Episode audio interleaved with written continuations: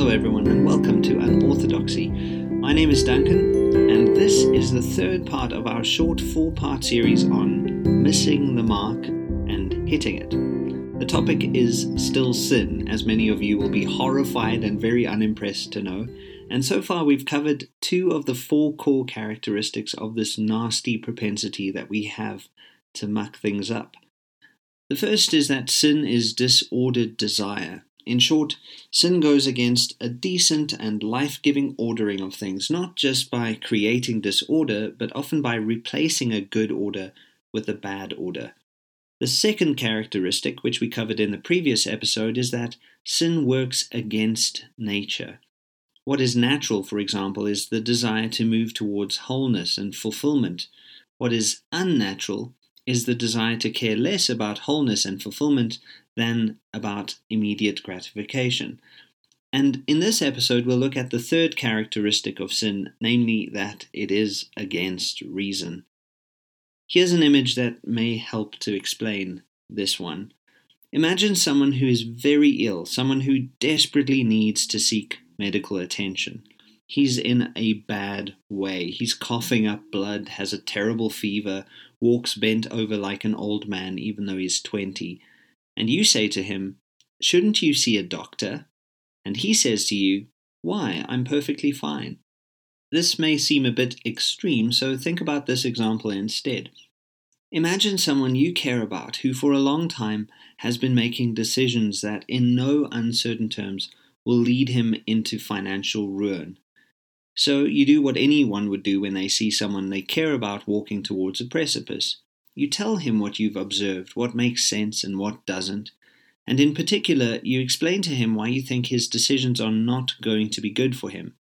The truth is on your side and reason too, but the guy just can't listen to reason. He's convinced 100% that his business acumen will win in the end.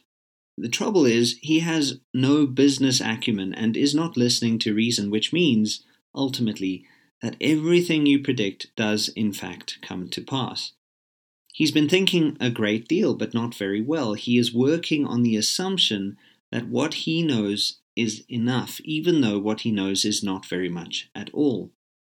This is obvious, of course, to everyone except him.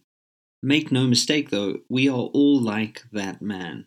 I'm sure you have examples from your own life that are analogous to this, where you have tried very hard, at least as you've seen it, to understand something very well, and you still haven't been able to find rhyme or reason in it in the end.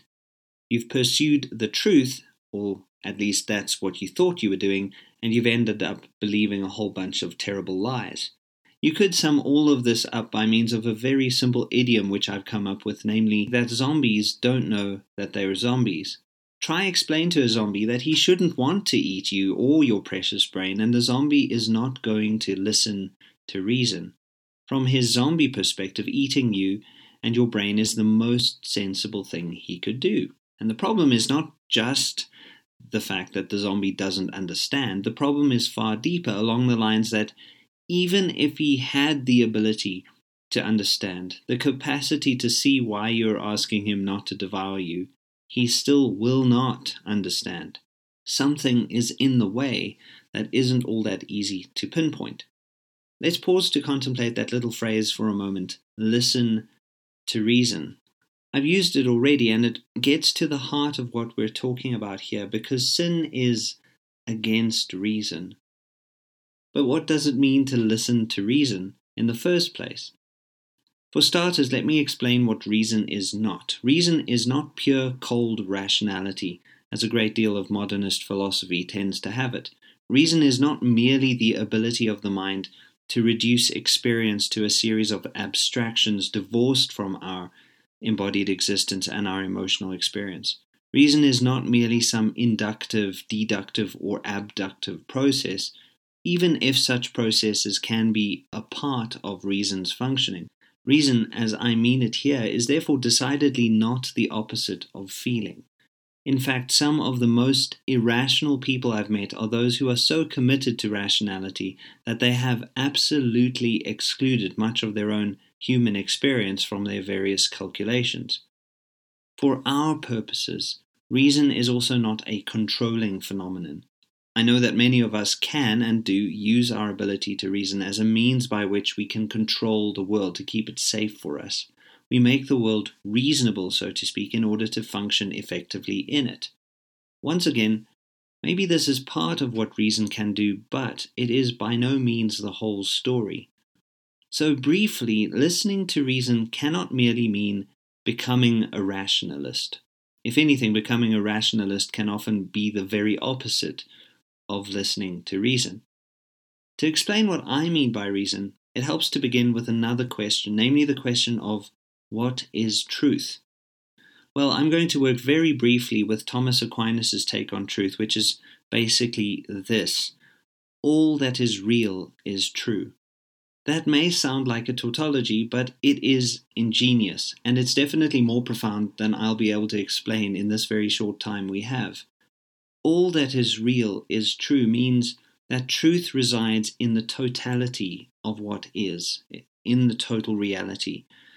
Things that exist are true by virtue of the fact that they possess being, which is to say that things are true to the extent that they have being. They are also good because they have being, which is nice to keep in mind. Things are therefore true on two levels. First, in themselves, which is to say that things are true because of their essential reality. And second, they are true because the perceiving mind is able to recognize their reality and participate in it. If I say, I'm sitting on a chair, I'm speaking the truth not just because I'm pointing to something very obvious and then capturing it in a very banal way through language. Rather, I am speaking the truth because I recognize the reality of the chair by my very being, as well as by my words.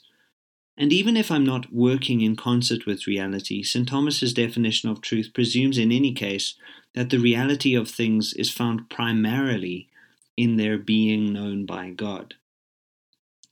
So, why are things real? Well, because God gives them reality. To put it a little bit more awkwardly, God knows them into reality.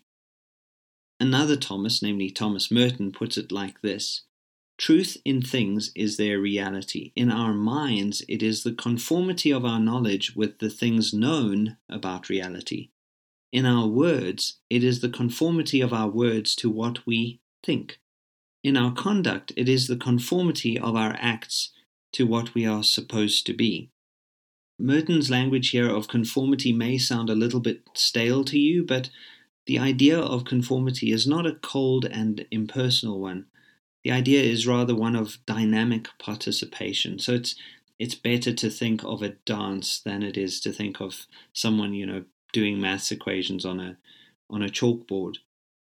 Truth is less about precision articulation, although this may again be a part of truth telling, but rather it's one of participating, which is partly why it is possible to talk of fairy tales and imaginary worlds like those of, say, Tolkien or C.S. Lewis as true. They are not factually true, but conform to the pattern of reality that we are seeking.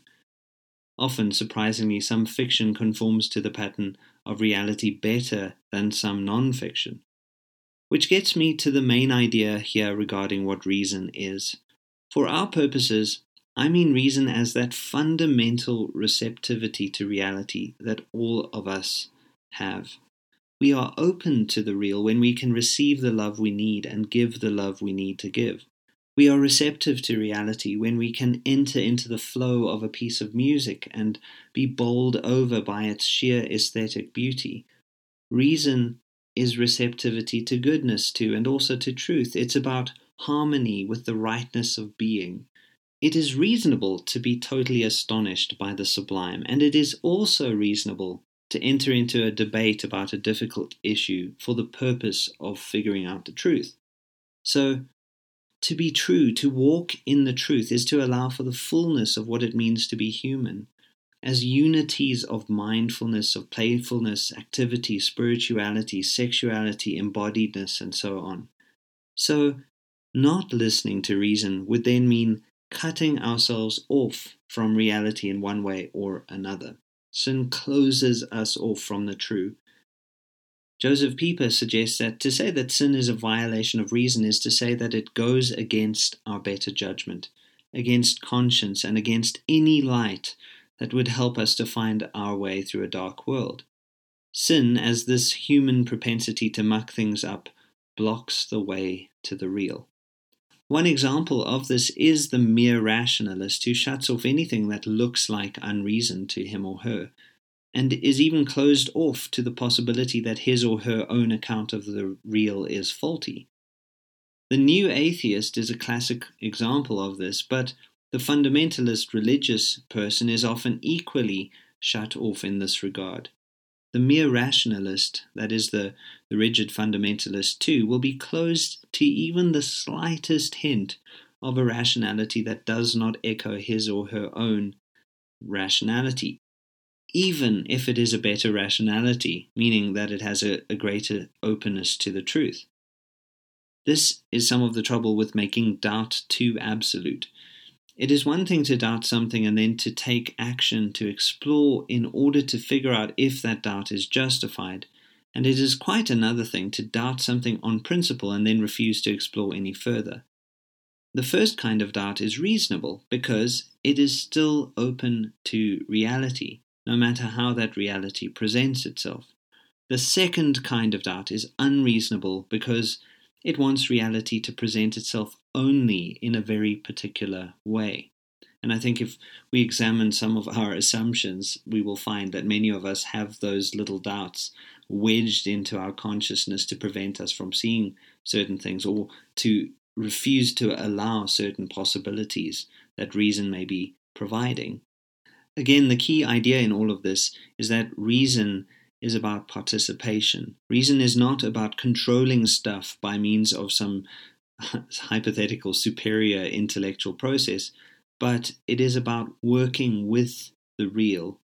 Truth involves an interweaving of mind and being, and this involves an ongoing receptivity to the numinous and the phenomenal, an openness to both the spiritual in the material and the material within the spiritual. At every moment, reason rises up to reach towards a greater wholeness. And so, by contrast, the unreason brought on us by sin produces fragments and fragmentation. It closes the box even before we've had a chance to open it. You can spot unreason pretty quickly in any verdict that has been reached without an openness to exploration. There are terrifying examples of this in totalitarian regimes where people were held to be guilty of crimes against the state merely if they had been accused of a crime. You find some examples of this in Solzhenitsyn's Gulag Archipelago. As in Kafka's nightmare story, The Trial, the accusation of guilt was sufficient to deem the poor protagonist guilty. The truth, as the story goes, was never even considered. Reason was shut down before it could have its say. Sadly, since there is nothing new under the sun, there are signs of this kind of thinking in some of the more disturbing forms of extremist feminism, for example, or other manifestations of identity politics, which should disturb people on all sides of the political spectrum. The accusation has become sufficient to prove guilt. The old idea of innocent until proven guilty has all but disappeared, which I take to be a sign not of mere ideological possession, although it is a sign of that too, but of the ancient concept called sin. Two things in particular are evident in this conception of sin as being against reason. The first is pride. The presumption that one knows what one does not is evidence of an ego that is disproportionately self assured. Um, ironically, self assurance is often a sign of, of a kind of narcissism, and that it, in itself is a sign of repressed shame, but not always in, in all cases, but it's, it's something to look out for. Pride comes before a fall, as the saying goes, because pride refuses to acknowledge the precipice that is in front of it. Pride asserts self over reality, and in the war between self and reality, it'll come as no surprise that reality is going to win. I can think of countless examples of where I've seen this happen. I've seen so many people get terribly badly hurt when they live according to an ideal that contradicts well, what seems to me to be an obvious truth, but clearly doesn't seem to be an obvious truth to the person who hurts themselves. I'm sure that you can think of examples of your own, from your own life and from the lives of people you know and love.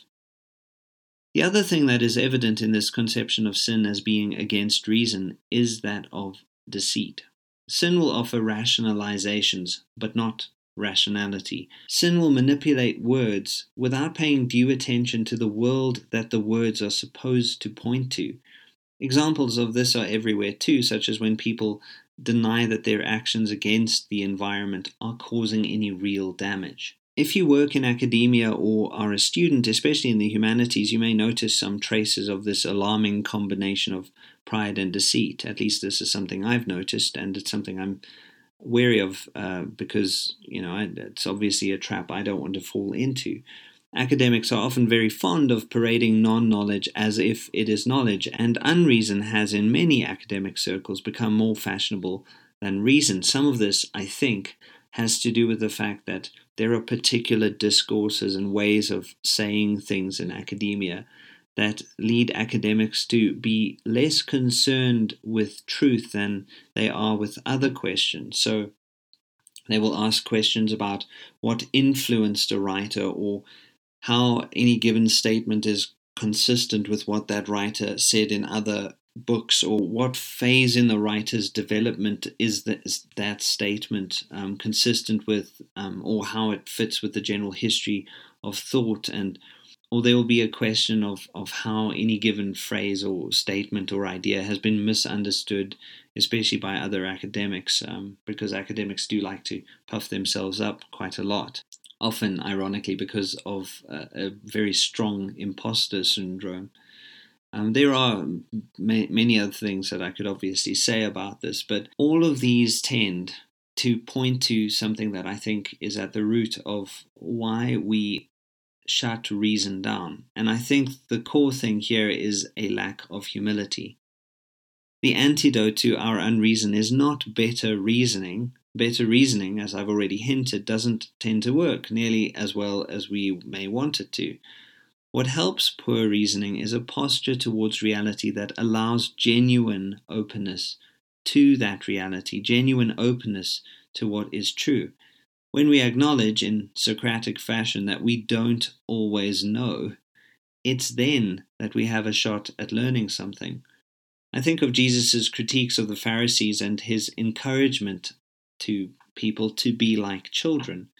The trouble with Pharisees was how much they thought they knew. And being a child, the gift of it is that children te- tend to not be worried about how they fit into the, the given hierarchy of things apart from the fact that they they are eager to learn, eager to be open to reality. Um, when children shut down to certain things, it, it's often much more an indication of how close-minded their parents are than than an indication of what they are really like. I can speak from experience in the realm of academia, um, and and so I'm, I'm thinking particularly of some conferences that I've been to sometimes when someone says something I don't agree with, I tend to make a very concerted effort to hang back uh, for a moment. My gut may have just said to me that this person who is speaking is a fool, or he or she doesn't know what they're talking about, but then I don't pass judgment. That's what I mean by hanging back. Instead, I look at the judgment I've, you know, felt in my gut and I call it into question. I think instead, then, that maybe the speaker isn't a fool and I am the, the fool. Maybe I don't understand what's being said. So when the opportunity arises, I've become more comfortable with announcing my ignorance to the room. I tell the speaker that I don't understand and that there is something I think I'm missing, and I try to explain as best as I can what I need help in understanding. And a surprising thing often happens. Sometimes I actually learn something. It turns out in such cases that my original judgment wasn't right and I needed to just eat some humble pie and hear the speaker out. But sometimes it does happen that the speaker makes an interesting discovery. They discover that they didn't know what they were saying either. Um, their words they start to learn were drenched in presumption. It's not always blatantly obvious that this has happened. Sometimes it just happens in the fact that they, they cannot articulate what they mean, that there is some sort of gap in their knowledge. And and often I've spoken to people after after lectures or conferences and heard them say, well, you know, there is something they need to go and explore some more. And that is so fantastic. So, either way, whether it is me learning something or the speaker learning something on the basis of my ignorance, an opportunity is opened up for us all to get just that one step closer to reality. I guess all of that is just to say that the remedy for any sin would be a virtue, but that I know doesn't really cover everything that it needs to. So, in the next episode, I want to look at the final characteristic of missing the mark before talking a little bit about hitting it. We've looked at sin as anti order, anti nature, and anti reason, so we'll be looking at the idea that sin is anti God next. And then, obviously, at what's to be done about all of this mucking up. Cheers, everyone.